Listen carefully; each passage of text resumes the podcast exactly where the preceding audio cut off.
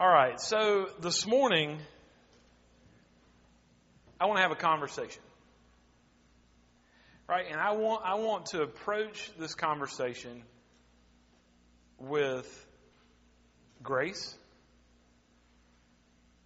And I, and I want to challenge you this morning to not just listen to the message that God's placed on my heart and say, hey, I wish he would have been here or she would have been here to hear that.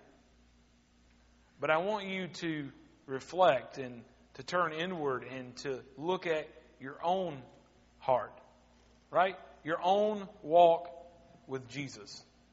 Don't be thinking about somebody else, but think about yourself.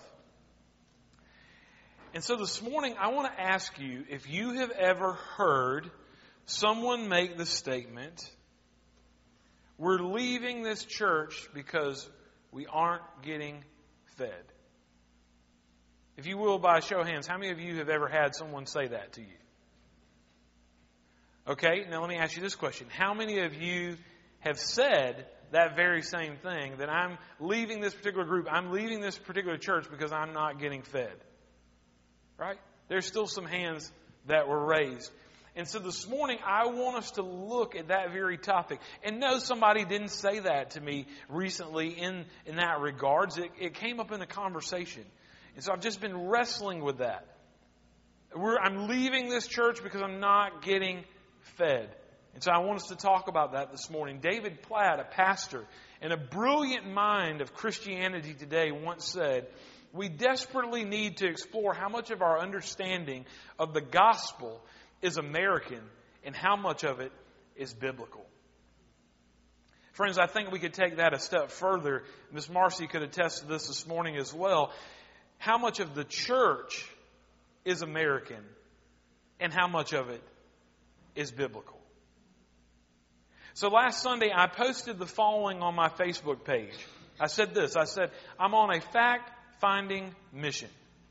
Have you ever heard, or maybe even said, in quotations, we're leaving this church because we aren't getting fed, close quotations. And I asked two questions, or made three statements after that. What does that mean? Is there truth to this statement, or is it merely an excuse? And then I ended that post and said, Help me understand. A young woman and mother of twins that we know said this. She said, I've left the church because I wasn't getting fed. The church was more focused on people's personal issues and bringing it up in sermons, along with rules of what you can and cannot do. In um, parentheses, she put religion. I just had to leave and find another church. And so, me being me, I, because I want to know, right? And so I went back to her and I said, if you will, dig a little deeper with me. What does not getting fed mean? And she said this I wasn't getting the word.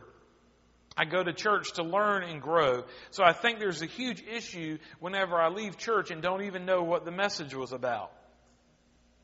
I just thought if every time I leave church, then go online to listen to a sermon elsewhere because I'm hungry for more, then I need to reevaluate my current church. Sometimes I get done and I can't tell you what the message was about. So, I mean, you know, hopefully that doesn't happen every week for you guys, but sometimes our minds are so clouded with other things, right? We come here and we're supposed to be listening to the Word of God being preached and taught, but instead we're worrying and anxious about the things that have yet to happen this coming week. A local deacon from another church stopped me in Walmart on Sunday evening after seeing my post and he said this. He said, We can't create the connection we crave because we're scared to tell someone else our issue.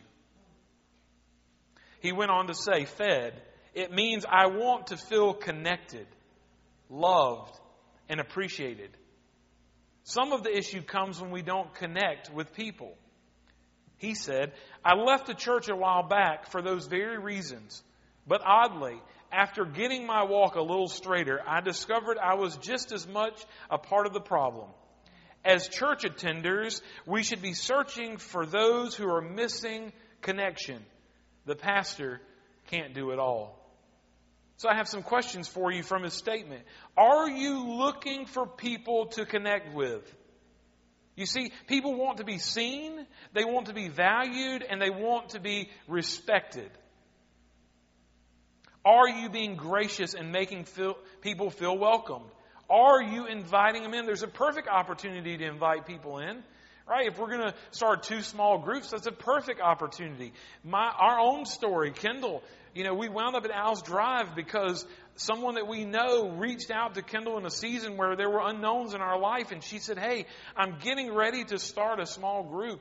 I'm getting ready to lead this group on Wednesday night. Will you, will you come and join me for that? She invited her in. And y'all, my brother from another mother and fellow encourager, Ryan Shira, hit the nail on the head. And as young people would say, it was a mic drop moment. That's where you make a bold statement that's full of truth. You literally can just drop the mic and exit, exit the stage. Right? His response to, to my question was such. And his first thing was, my question for anyone who's ever said that is merely this. What are you bringing to the table? Another friend asked, Are you coming hungry? Ryan went on to say, It seems as if too many people are looking for a self serving Jesus. Listen, y'all, I try I wanted to get him here so that I could interview him in front of y'all. Just didn't pan out.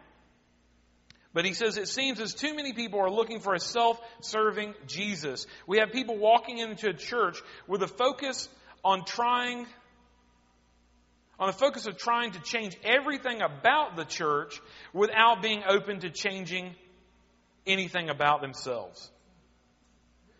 Jesus sat at this, he went on to say, Jesus sat at the table with the disciples, but we never hear of him picking up a spoon to feed them. It's our responsibility to eat. Wait, he had even more to say. With that being said, there is absolutely no problem with someone seeking a different church to promote personal growth as long as they are seeking the true face of God, aligned and supported by Scripture, and not some complacent, watered down self help group therapy session where people are reaching for a comfortable Jesus with one hand and holding tightly onto what is socially acceptable in the other. Powerful truths. So, where can we get a picture of what church is supposed to look like? If you will, take your copy of God's Word and turn over to the book of Acts. And I want to just quickly kind of give, paint a picture and remind you of where we are. So, in Acts chapter 2, is we find ourselves at the day of Pentecost right? It's a day that Peter got up and he boldly proclaimed the gospel and he asked people to repent and be baptized and 3,000 souls were added to the church that day. And so immediately following this, this sermon at Pentecost, we find in Acts chapter 2, verse 42 through 47, a picture of what the early church was looked like. Listen to what the word of the Lord says. And they devoted themselves to the apostles' teaching and to the fellowship, to breaking of bread and the prayers. And all came upon every soul, and many wonders and signs were being done through the apostles. And all who believed were together and had all things in common. And they were selling their possessions and belongings and distributing the proceeds to all as any had need and day by day attending the temple together and breaking bread in their homes, they received their food with glad and generous hearts. Verse 47, praising God and having favor with all people, and the Lord added to their number day by day those who were being saved. I want to quickly just touch on a few points of this particular passage. And they devoted themselves there's a lack of devotion, of being devoted to a body of believers today. They devoted themselves to the apostles' teaching and the fellowship, breaking bread and prayers. Friends, I'm so thankful that not only are we a giving church, not only are we a sending church, but we are a praying church Right? A church will never have power without prayer. And so I'm thankful that as we were talking through certain things about things to come in the future and launching small groups is that there are dear saints that said 6:30 is the time that we pray and we'll pray at that time regardless of who shows up whether it's just one. Amen. But we need, we need other opportunities for people to be able to grow in their walk with Jesus. That's why we're offering small groups. To give people an opportunity to be in a smaller setting, to learn and to do life with one another. And all, verse 44, and all who believed were together and had all things in common. Listen, that doesn't mean they were the same. The Lord says in His Word that the body is full of many parts. Our body, the church body, is full of many parts, but they had things in common. Jesus was the center. Jesus was at the center of it all. And they were breaking bread in their homes. Glad and generous hearts, but don't miss verse 47. The Lord added to their numbers. Friends, as we get together, as we fellowship, as we break bread with one another, it is not anything that we're going to do. Yes, we're going to be inviting and we're going to have a welcoming place, but it's the Lord that will add to the body. Francis Chan, for those of you that might not know Francis Chan, he was He's a great, he's another brilliant mind of Christianity today. He wrote several books, Crazy Love, Forgotten God. He pastored this mega church out west, and he got to the point he just kind of got fed up with the mega church mentality and he walked away to do ministry a different way. And he wrote a book that's getting ready to drop later this month. It's called Letters to the Church. Right? And so as I was preparing for this particular message, I could download chapter one. And so I downloaded chapter one and I began to read it. And, and I want to share some of that with you this morning of what he's saying. He said, every week we hear Christians asking each other, how was church? Something that God has designed to function as family has been reduced to an optional weekly meeting. And this has become normal, expected. How in the world did we get here? He asks the question, how could seeing us love each other make someone believe that Jesus truly came from heaven?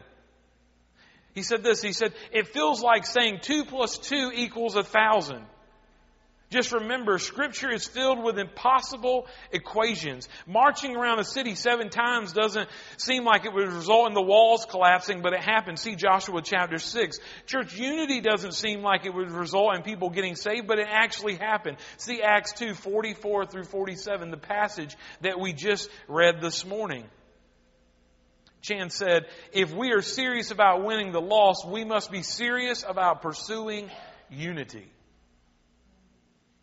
Speaking of the church, speaking of unity, speaking of Sunday morning worship, Paul David Tripp, you mentioned Columbia University. He is a product of Columbia International University, and he wrote an amazing devotional that I would equate to that of uh, Oswald Chambers of today, and it's called New Morning Mercies. And listen to what Paul David Tripp says. He says, corporate worship that's where we find ourselves this morning. Corporate worship is designed to remind you of your identity in Christ so that you don't waste your time looking for identity elsewhere.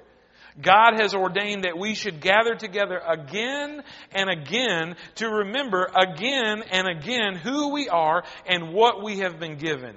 His church is a tool of grace, a vehicle for remembering so that we may celebrate and grow. I asked you this morning on your Connect cards, what is the next step that you've taken? Right? If you've taken a next step, that means that your heart is open. That means that there's growth that is happening. And so we as the church, me as your interim pastor, I want to celebrate that fact with you. That's why I asked for that. Not to be nosy, but I want to celebrate with you the next steps that you're taking. So back to I'm not getting fed. I've simply asked a question and have been having conversations with people near and far. Listen to this. A pastor from the upstate, I'm in this pastor's group on Facebook, and so I posed the same question, and this pastor from the upstate said this. He says, This is a very common excuse for leaving a church today. Not long ago, I finished writing a new members book for our church, and I address this as follows. Unfortunately, people have become so accustomed to and dependent on spoon feeding that they have forgotten how to pick up their own forks. If the Bible is being preached faithfully in church, then there is no excuse for anyone to starve spiritually. Listen, one cannot make up a week of neglecting one's own spiritual discipline of Bible study with a half hour sermon. He went on to share that he included a quote from A.W. Tozer, who once said, Why should believing Christians want everything pre cooked, pre digested, sliced and salted, and expect that God must come and help us eat and hold the food to our baby lips while we pound the table and splash? And we think this is Christianity. Brethren, it is not. It is an illegitimate breed that has no right to be called Christianity. I didn't say it. Tozer did. The same pastor said his dad once wrote, This is basically a very selfish reason for changing churches. Worshipping the Lord is more to whet one's appetite than it is to feed us. Furthermore, if you have been a Christian for any length of time, you should be feeding others. If you, let me repeat that. If you've been a Christian for any length of time, you should be feeding others. Hebrews 5, 12. Get in there and go to work. Indeed, it is important to be taught the Bible and to study it in our local church. The church, not radio, television, or tapes of Bible teachers, but the church is to be the center of your Bible teaching. So if you believe your church is weak in this area, do everything within your power to challenge it legitimately. But do not use this as an excuse to seek another church. There's no basis for this in the New Testament. Wise words from his dad. Back to preaching and teaching of God's Word. If you, if you think that the pulpit lacks power, then are you praying? Right? Is if you hear your friends or somebody else complaining about their pastor and complaining about their worship service, you need to stop them right there and say, Are you praying? Are you asking God's power and presence to be manifest, to be poured out through the worship and the preaching and teaching of His Word? So, how can we keep from being in the I'm not fed crowd? I want to take you through a test for yourself and one that you can share with others. It's a three part test. First off, it starts with the head. You see, some people get in their heads, it's my way or the highway. And nothing could be further from the truth, especially when it comes to God's bride, the church. Think with me for a moment. What is your head made of? It's made of your mind, of your eyes, of your ears, and of your mouth. Check your head. Your mind. Are you believing the lies and the whispers of the enemy? Are you preparing for church on Sunday? What are you putting in your mind? Things that are praiseworthy or poisonous? Think with me with your eyes. Are you comparing yourself to the wrong standard? Stop looking around. Stop looking around and look up. He's the standard, not the person sitting next to you. Not the person down the street. Are you looking at things that you shouldn't? Right? Think about your eyes. Are you watching violent movies? Are you lustfully looking at the opposite sex? Are you watching pornography? Are you looking and being jealous about anything? Any given thing, whether somebody has a nicer car than you or a home from you. Friends, I try to tell my children something I learned a long time ago. If somebody else has a nicer house or a nicer car than you, guess what? They got the bill to come along with it. Right?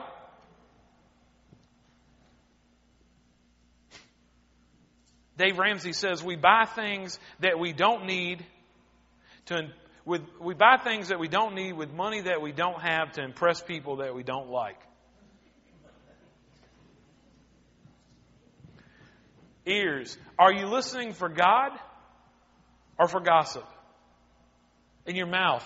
What is coming out? James 3, a beautiful picture of taming the tongue. James 3, 3 through 10 says this. If we put bits into the mouths of horses so that they obey us, we guide their whole bodies as well. Look at ships also. Though they are large, are driven by strong winds, they are guided by a very small rudder wherever the will of the pilot directs. So also the tongue is a small member, yet it boasts of great things. How great a forest is set ablaze by such a small fire.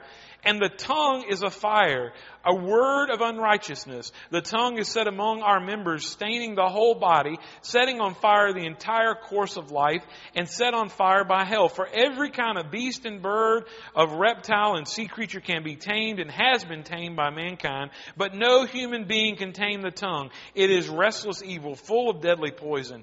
Verse 9, with it we bless the Lord and Father, and with it we curse people who are made in the likeness of God. Verse 10, for the same mouth come blessing and cursing my brothers. These things ought not to be so. Gina Forehand, friend of ours who's in ministry, they, her and her husband go and they, um, they are mar- talk about marriage. They help. She helps equip women. He helps equip men. They get together. They have. They do a marriage conference. And I was listening to a take that her husband put on Facebook yesterday, and she said this. She said, "You talk about what you're consumed with." So when you think about your mouth, you talk about what you're consumed with. It, you know, so when people are near you, is it all about football? Is it all about your stock portfolio? Is it all about work? Is it all about hunting? Or is it all about everybody else's business in life? Or is it about what Jesus is doing in your life? Listen, friends, don't run to I'm not getting fed. Check yourself. Check your head and check your heart. Your heart. So your head and then your heart.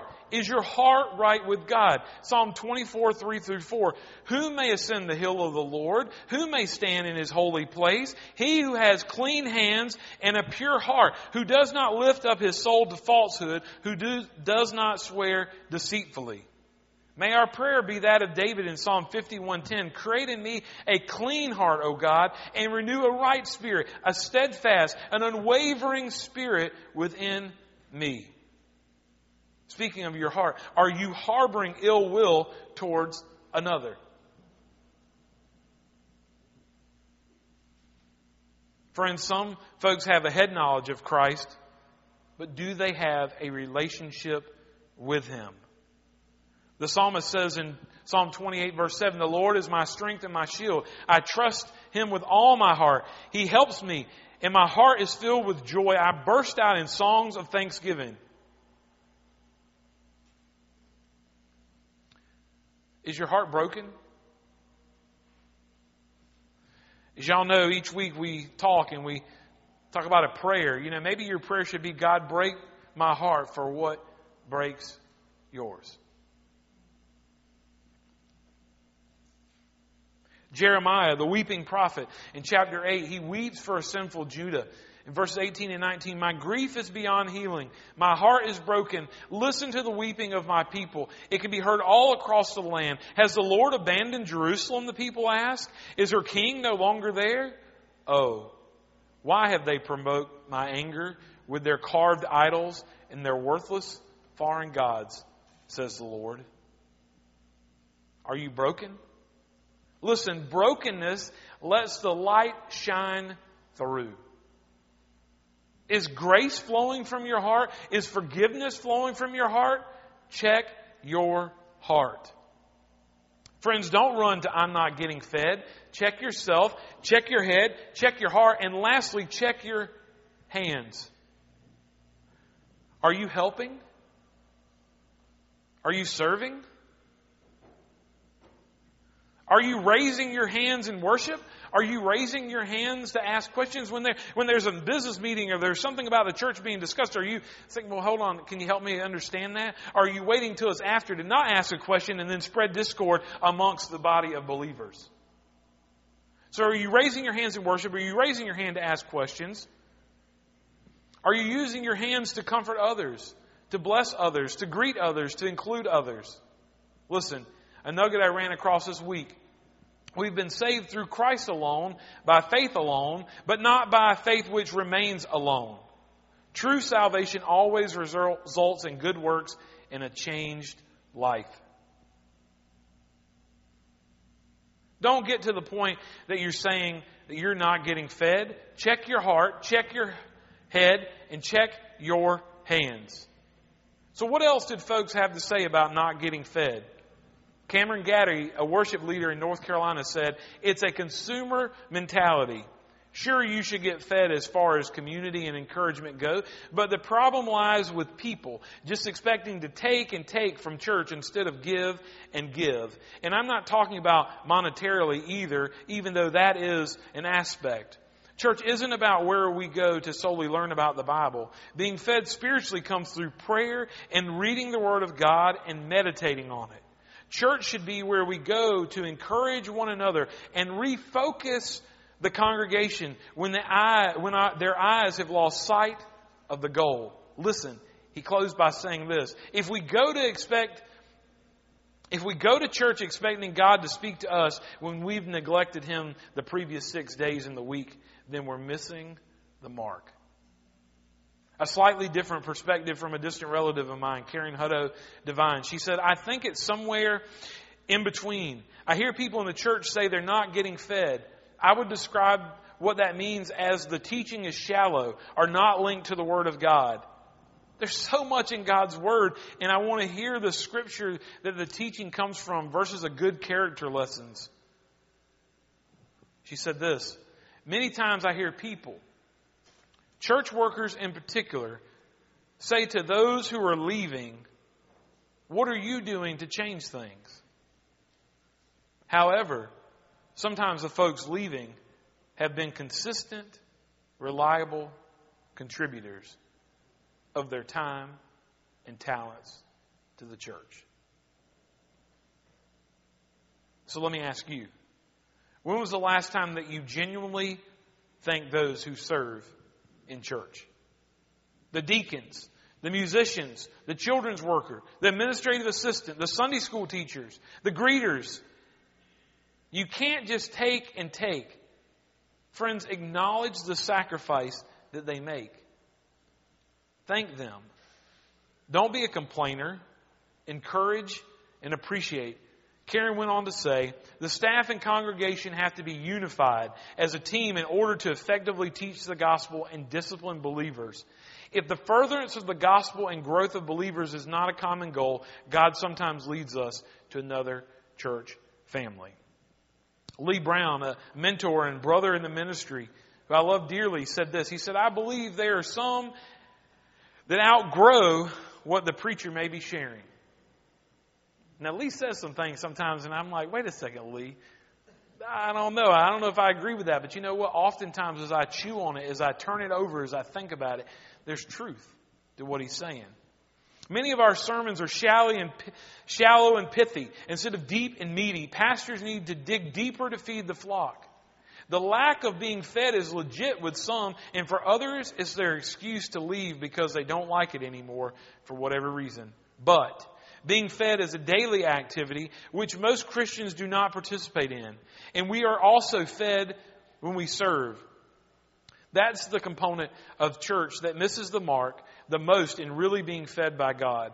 When you feed others, God is feeding you. People are not using their gifts, talents, and money to serve their world of influence. Jason Massey, a chaplain at the hospital, shared a quote from Uncle Screwtape in C.S. Lewis's The Screwtape Letters. Listen to what it says. Surely you know that if a man can't be cured of church going, the next best thing is to send him all over the neighborhood looking for the church that suits him until he becomes a taster or connoisseur of churches. Now, that book was published in 1942. There's a lot of truth in that. Lastly, Rebecca Johnson Taylor, another Facebook friend, wrote this My grandpa gave me some advice when I was church searching. He said, When you walk in, check yourself. When you walk out, check yourself. If there's no difference, that church is not for you. With that being said, you have to be careful to follow God's word and not the man behind the pulpit. The moment the two collide, it's time to reevaluate. She continued, maybe you need to reevaluate your spiritual health. Are you spending time in God's Word daily? Are you binge eating on Sunday for an hour? So, friends, how can we all live this out together? And sorry that we've gone over just by a few minutes today, but bear with me just a little bit longer. How can we all live this out together?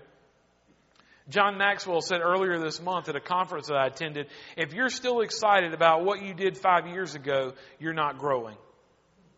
Friends, If we're talking, and I'll take that a step further, if we're, if we're still excited about what God did 25 years ago, then this church is not growing. If we're still excited about what this church did 10 years ago or 5 years ago, we're not growing as a church. But friends, I stand before you this morning to say that we are growing and that we are making forward movement because friends, just this recently, we, we took up the offering and we set a goal of $400 and you gave $484 for us to simply write notes and to buy a gift card to bless teachers at the school. Right? We can praise God for that fact. Yes, I'm not saying that what God has done in the past doesn't matter and that we shouldn't be thankful, but are we celebrating what God is currently doing?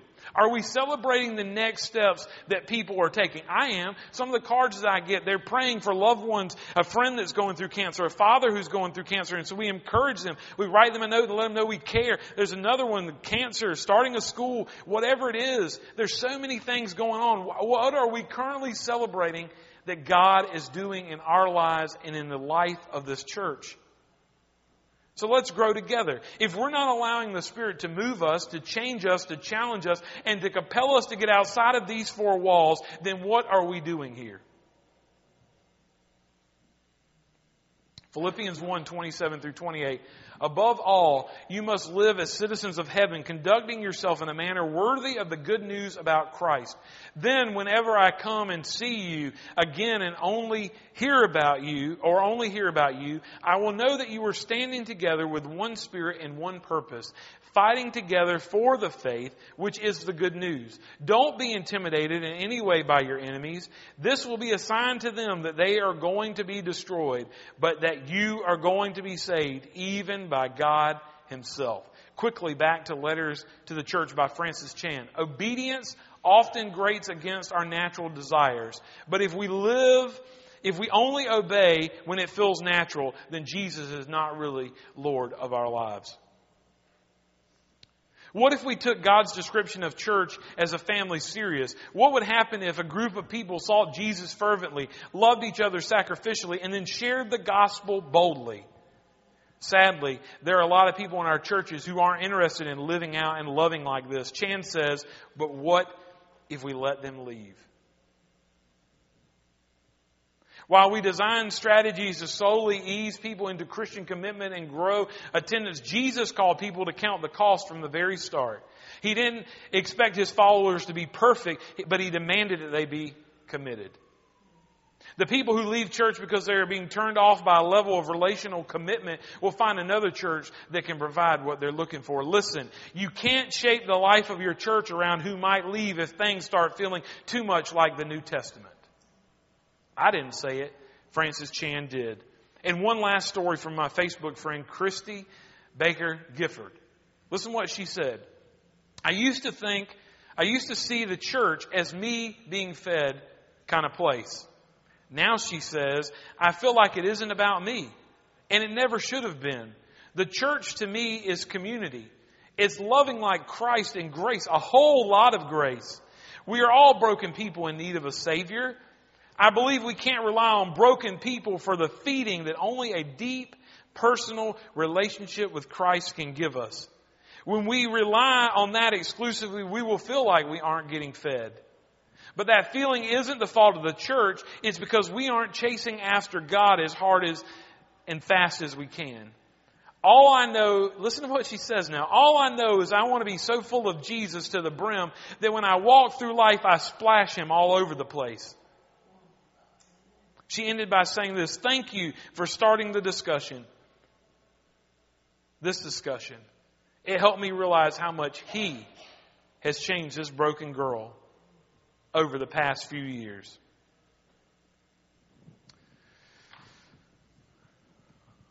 Let's be fat Christians. P H A T. Let's be fat Christians. Let's be prayerful, participating, partners in the Lord's work. That's P. H. Let's be helpful and use our hands to serve others. A. Let's be ambassadors. Paul calls us to be ambassadors. 2 Corinthians 5, 20 through 21. Therefore, we are ambassadors for Christ. God making his appeal through us. We implore you on behalf of Christ, be reconciled to God. For our sake, he made him to be sin who knew no sin, so that in him we might become the righteousness of God. Paul calls us to be ambassadors. So we should be prayerful, participating partners in the Lord's work. We should be helpful and use our hands to serve others. We should be ambassadors. And lastly, we should be thankful that God has saved us and wants to use us for His glory. Friends, this morning I ask you to simply check your head, check your heart, and check your hands. And as you go out into the world and someone says, well, I'm leaving my church because I'm not getting fed. Time out. Let me tell you something my pastor told me. Check your head. Are you believing the lies of the enemy? Right? What are you putting in your mind? About your heart. Right? Check your heart. Are you, are you harboring ill will towards someone else? Something they said, something they did. They might not even realize that they said what they said. Friends, are you serving? Are you using your hands to serve other, to serve the Lord? To invite others in, to put your arm around someone else, to hold someone else's hand and just be there, to be present and to pray with them. Let's pray. Father God, thank you so much that you love us. God, thank you that you sent Jesus, your son, to die for us. God, I pray this morning as we've talked about just this notion of people saying that I'm not being fed. God, help us to just take an inward look in ourselves first. I'm guilty of saying that. I've been in that place. God, help us to be more committed. Help us to use our head and our heart and our hands for your glory. To point others to Jesus. To share the things you've done in our life. And to point others to you, our helper, our Redeemer, our Savior, our strength. Father God, I pray as we sing the song of invitation this, this afternoon, help us to take a minute to reflect inwardly. As you prick our heart and you place things on our heart, we just do business with you. Father, have your way. For it's in Jesus' name I pray. Amen.